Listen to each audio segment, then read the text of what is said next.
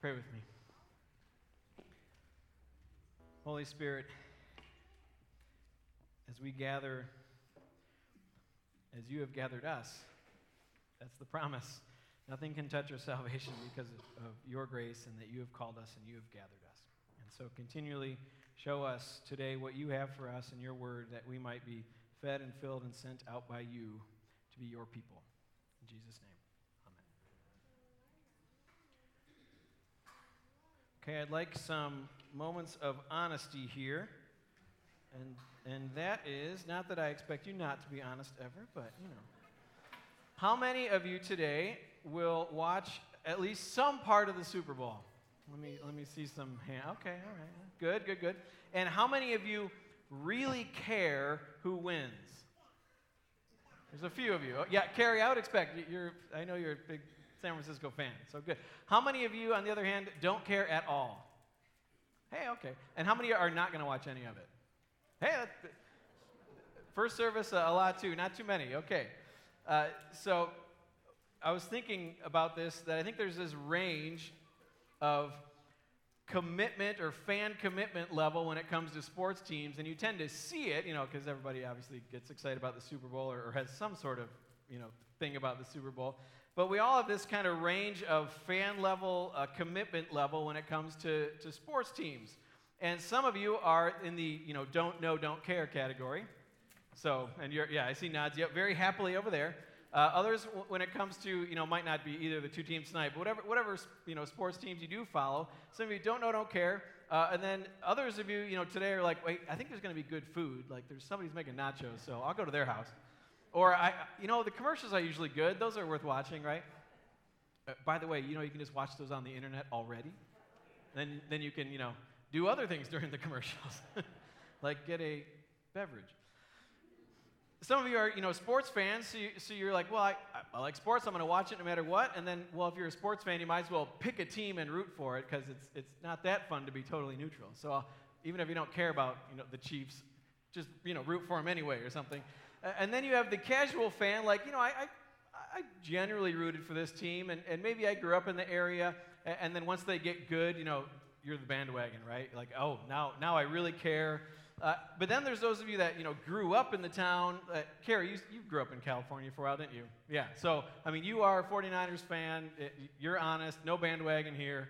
Uh, it just helps that they're good now. So, and, and then you finally have the category here of, of really fanatic, right? You're the guy who has his shirt off in the cold, you know, Lambeau Field with, you know, chest paint on and like you rearrange your life for your team, right? And you will spend money, you know, somebody even told me years ago, if my team makes it to the Super Bowl, I will take out a loan to buy a ticket to go there. They, and and I heard that. So, you know, that's your devotion. This is your team. I will do anything. I will rearrange my life and my wallet to do this. Well, think of all those. I think there is a similar range to that as when we start talking about our faith. And when we start talking about hearing Jesus say, Come follow me, and we think of how, how do we follow Jesus on a daily level, how, how, where do we fit in? Where do we place ourselves on that similar range? If you take a self assessment of you following Jesus, where do you fit in? Don't know, don't care? Well, somebody brought you here today, so maybe you're beyond that. But, but loved ones of yours might, you know, Jesus, yeah, yeah, I heard of him. I said his name once in the, in the shed when I, you know, hit my thumb, but that's all. Others of you say, wait, did somebody say potluck, sauerkraut? Uh, I'm here, you know, food. Or others, you might say, well, um, you know, I find religious conversation interesting, and I, and I think deeply, but it's really, you know, just kind of a, I'm wondering, which might lead to, uh, you know, I, am searching. I'm not sure I know uh, what I believe, but, but I'm, I'm wrestling and, and I'm searching. And then, and then keep going. And maybe some of you said, well, I, I was born and, and baptized and grew up in the church, but, you know, I'm, I'm kind of, don't, I'm one way or the other, but that, that can lead to, well, my family and friends all go, so maybe that's the bandwagon church part. Things are going well, family and friends are here, I'll, I'll, I'll come here, and then and then there's others of us who say, well, I, I really do uh, trust in Jesus and want to follow him, but I, you know, I keep getting sidetracked and, and, and not sure. And, and, then there's the, you know, totally rearrange your life for Jesus. And with a sport, you might call them a fanatic. Usually, when we say religious fanatics, we mean something else. But I think Jesus really wants us to be willing to totally rearrange our lives when he calls and says, Follow me. So, that's what we're looking at. Jesus calls his disciples, the beginning of, of them, uh, in Matthew 4, calls some of them, and then you see calling more later. And the story goes, says in Matthew 4 18, Jesus is walking by the Sea of Galilee. And by the way, Jesus preached what everybody wanted to hear. When he started his ministry, he thought, he did surveys and thought, what do people really want to hear? And I'll tell them that. And so then his first thing he says when he goes out and preaches is, Repent, for the kingdom of heaven is at hand. so you, you can't accuse Jesus of trying to pander to crowds, and yet all these crowds start following him because there's something different about him. And they want to know and they want to see. But then Jesus calls his disciples. And so it says in 418, it says he's walking by the Sea of Galilee. He saw two brothers, Peter and Andrew, and they were casting a net into the sea, for they were fishermen. And it says, He said to them, Follow me. Some of you know this sentence, how this goes. Follow me, and I will make you. Yeah, some of you heard that, maybe sang a song when you were younger. And I believe Jesus does a similar thing to every one of us when he calls us to faith and calls us to follow and to trust in him. And whether that happened uh, through baptism as a child or, in a different ways an adult or somewhere in your life, I believe Jesus does a similar thing in that he, he seems to walk up to you and look you in the eye and say, Come, follow me. Which means you and I don't go up to Jesus and ask to join the band. He comes up to you. So, the first thing we're going to see in this story today is that Jesus pursues you. Jesus does it. He comes up to them. They are, I guess, happily fishing. Maybe not. We don't know if they're happy or not. That they're doing. That's what they do. It's their family business, their job. Their, this is their vocation. They're doing it. Jesus comes up to him and says, Come follow me. Jesus walks up and finds them where they are in their lives and invites them. Jesus comes to you and finds you. We don't not we don't seek out Jesus, we don't seek out God, we can't. We are incapable of finding our way to God. It's God who comes and finds you. And given the choice, every time, starting with Adam and Eve at the beginning, we would walk away from God, and it's God that must come and find us. And He does. Jesus pursues. Jesus invites you to follow Him, except there's a problem. What's the problem? Verse 420, it says, Immediately they left their nets and followed him. And going on from there, he saw two other brothers, James, John, son of, and James and John was Zebedee, their father, mending their nets, and he called them. Immediately they left the boat and their father and followed. So Jesus pursues. Every, it's by grace that we are saved, not anything we've done. He comes to us. He lives. He dies for us. He gives us His grace. He pursues us. And then He calls us, just like He called Peter and Andrew. And there's the problem. What's the problem? Problem is, we're usually holding something in our hands. So, what do you see with Peter and Andrew? What are they holding? They're holding nets, right? Says he calls to them, and yet they have to decide what they're going to do. And it may not be fishing nets for you, but there's always something that we hold on tightly to when Jesus calls us that makes it hard to follow. So Peter and Andrew stood there, and, and you kind of get the sense, if you can picture it in your head, that time froze when Jesus says, Come follow me. And, and you know, the scene freezes, and their hands are clutching their nets, and they look at Jesus, and they look at the boat, and, and then you, you kind of wonder for a moment what's going to happen. And they drop the nets and they follow. Now, yes, uh, I believe only by the Holy Spirit giving them the, the faith and the ability to do that is why they did that. But that's, that's what happened. When we first come to faith, however, God does that, in order to take hold of Jesus by the power of the Holy Spirit, we also have to let go of something else.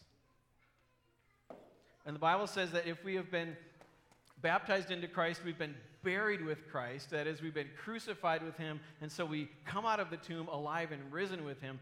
But it also means that I no longer live, but Christ lives in me if I've been crucified with Christ. And so there, there is not so much Ryan anymore if he follows Jesus. There is Christ in Ryan, and that's what's actually you know, worth looking at. So when we trust in Jesus, that means all sorts of stuff either you know, drops, or another word for that is dies.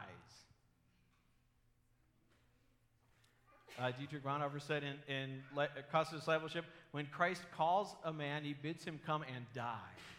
And in that death, you will find what is truly worth living for.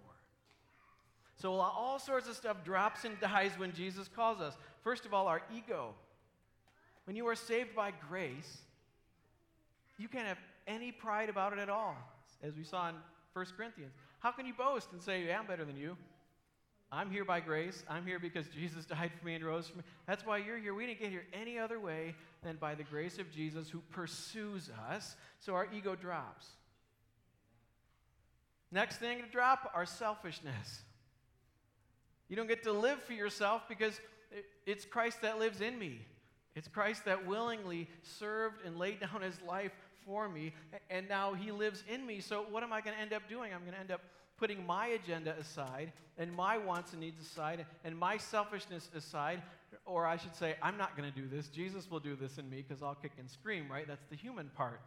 But we are now his, and he is the one who served us with his blood and, and his resurrection. And so now that drops too. So when Jesus calls us to faith, something always has to drop from our hands. But I also believe that when we grow in faith each and every day, Jesus also calls us to do similar things. So, daily, in growing in faith, I think Jesus is also looking at us saying, Follow me and I will make you fishers of men. Follow me. And when Jesus calls us to greater faith and to greater trust each and every day, he's always looking at us with something that's clutched in our hands. And you see, I'm often holding on to something rather tightly, and if I hold on to it too tightly, it will keep me from following Jesus today. So, what is that for you? What are you holding or clutching in your hands today? What are you clutching so tightly that might keep you from trusting Jesus more as he invites you to follow him today and tomorrow and Tuesday? What are the nets that you're holding on to? You might say, you know, Jesus, I'll, I'll follow you. I, I want to, but I really have to, you know, make this amount of money. Or Jesus, I'll follow you, but I really, I really can't leave this unhealthy relationship with this person. You know, I, I know I should, but I, I just don't want to. Or, Jesus, I want to follow you and trust you, but, but I really uh, need to have you know, this job or, or these friends or, or that uh, status of living or, or that lifestyle or that house or that vacation. And Jesus says, Follow me. You know, drop your nets, empty your hands, and, and trust and follow. So, what are you holding on tightly to today that might keep you from trusting Jesus today as he invites you into deeper discipleship, as he pursues you? And then, what would it take to drop it? What would it take? So, first thing, Jesus pursues us. And he pursues us and invites us. And yes, we drop things as he pursues us. That's because th- that's not all. There's a second part of what Jesus says. And it's another P I'll tell you in a minute. Jesus says, as he comes to his disciples and calls them, he says, Come follow me. And what's the rest of that? And and I will make you fishers of people. Yes, that is my disciples, my people, my missionaries, that you will then no longer fish for fish, but then for people to my kingdom. But it's follow me, invitation, and I will make you. So Jesus invites, yes, commands. He, he says, follow, but he doesn't stop there. He turns around and says, and I am going to be the one that's making you into a disciple. So Jesus promises that, that he is the one that is going to be changing you, even as you in faith say, Yes, I want to follow. So you're not on your own to pull yourself up and to try really hard. Jesus does not say, Follow me and try really hard. Or follow me and I'll give you, you know, 10 steps to make your life better. And, and if you do all this perfectly, things will go well. And you know, a lot of, many, almost most other major world religions give you some sort of that. Follow this plan, and if you're good enough, you will achieve the goal, whatever that is. Jesus is the only one that says, Follow me, and guess what? I'm going to die for you. I'm going to rise for you, and I'm going to be the one to form you into my people. Follow me, and I will make you. Not follow me and uh, try really hard, and if it's pretty good, you know, I'll just look the other way and, and, cover, and you know, call it's okay. Or not even, I saved you, and then now you're on your own for the rest of this. No, it's, it's follow me, and I will make you. So as Jesus pursues you, the second is, he perfects you. Jesus pursues and perfects. So, yeah, he, he calls us, and it is a daunting thing to say, Yes, Jesus, I will trust you. And to whatever that, that those things that we want to hold on tightly to and every day and say, Jesus, yes, I trust you. That is a hard thing, which is why daily we say, Jesus, I'm yours, I trust you. But as he pursues you, follow me, he perfects you. He says, I will make you my people, my missionaries, my disciples, because it is by his grace. He is the only one that has died for you. He's the only one that rose for you. And, and he's the only one that promises to, at the end of Matthew, never leave you, never forsake you. I am with you always.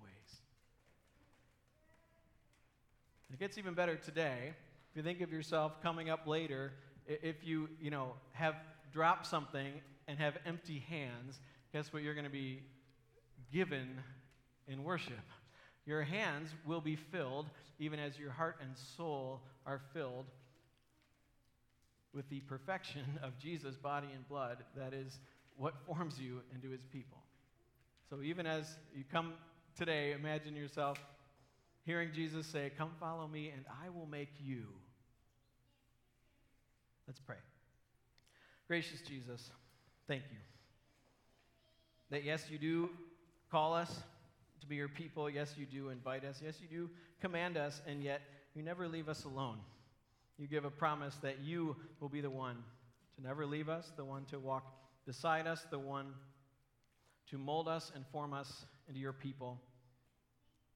And even as Romans reminds us, while we were still sinners, you died for us. That's how deep your love is, and that's how deep your commitment is to us. So, Jesus, we ask you to continue to mold us into your people as, as individuals, as individual disciples, but also as your church.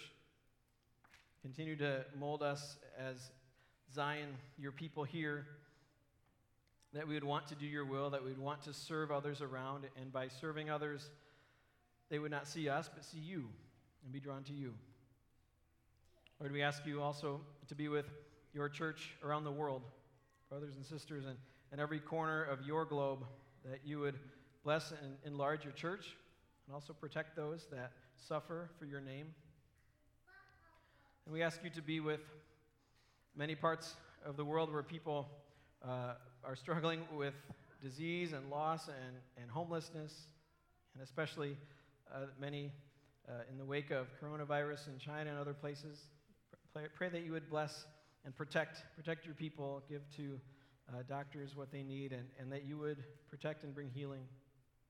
We ask you to continue to support and bless those serving in the military, that you might be their strength and bring them home safely to their families, and that you would continue to use their work uh, to bring peace to your world.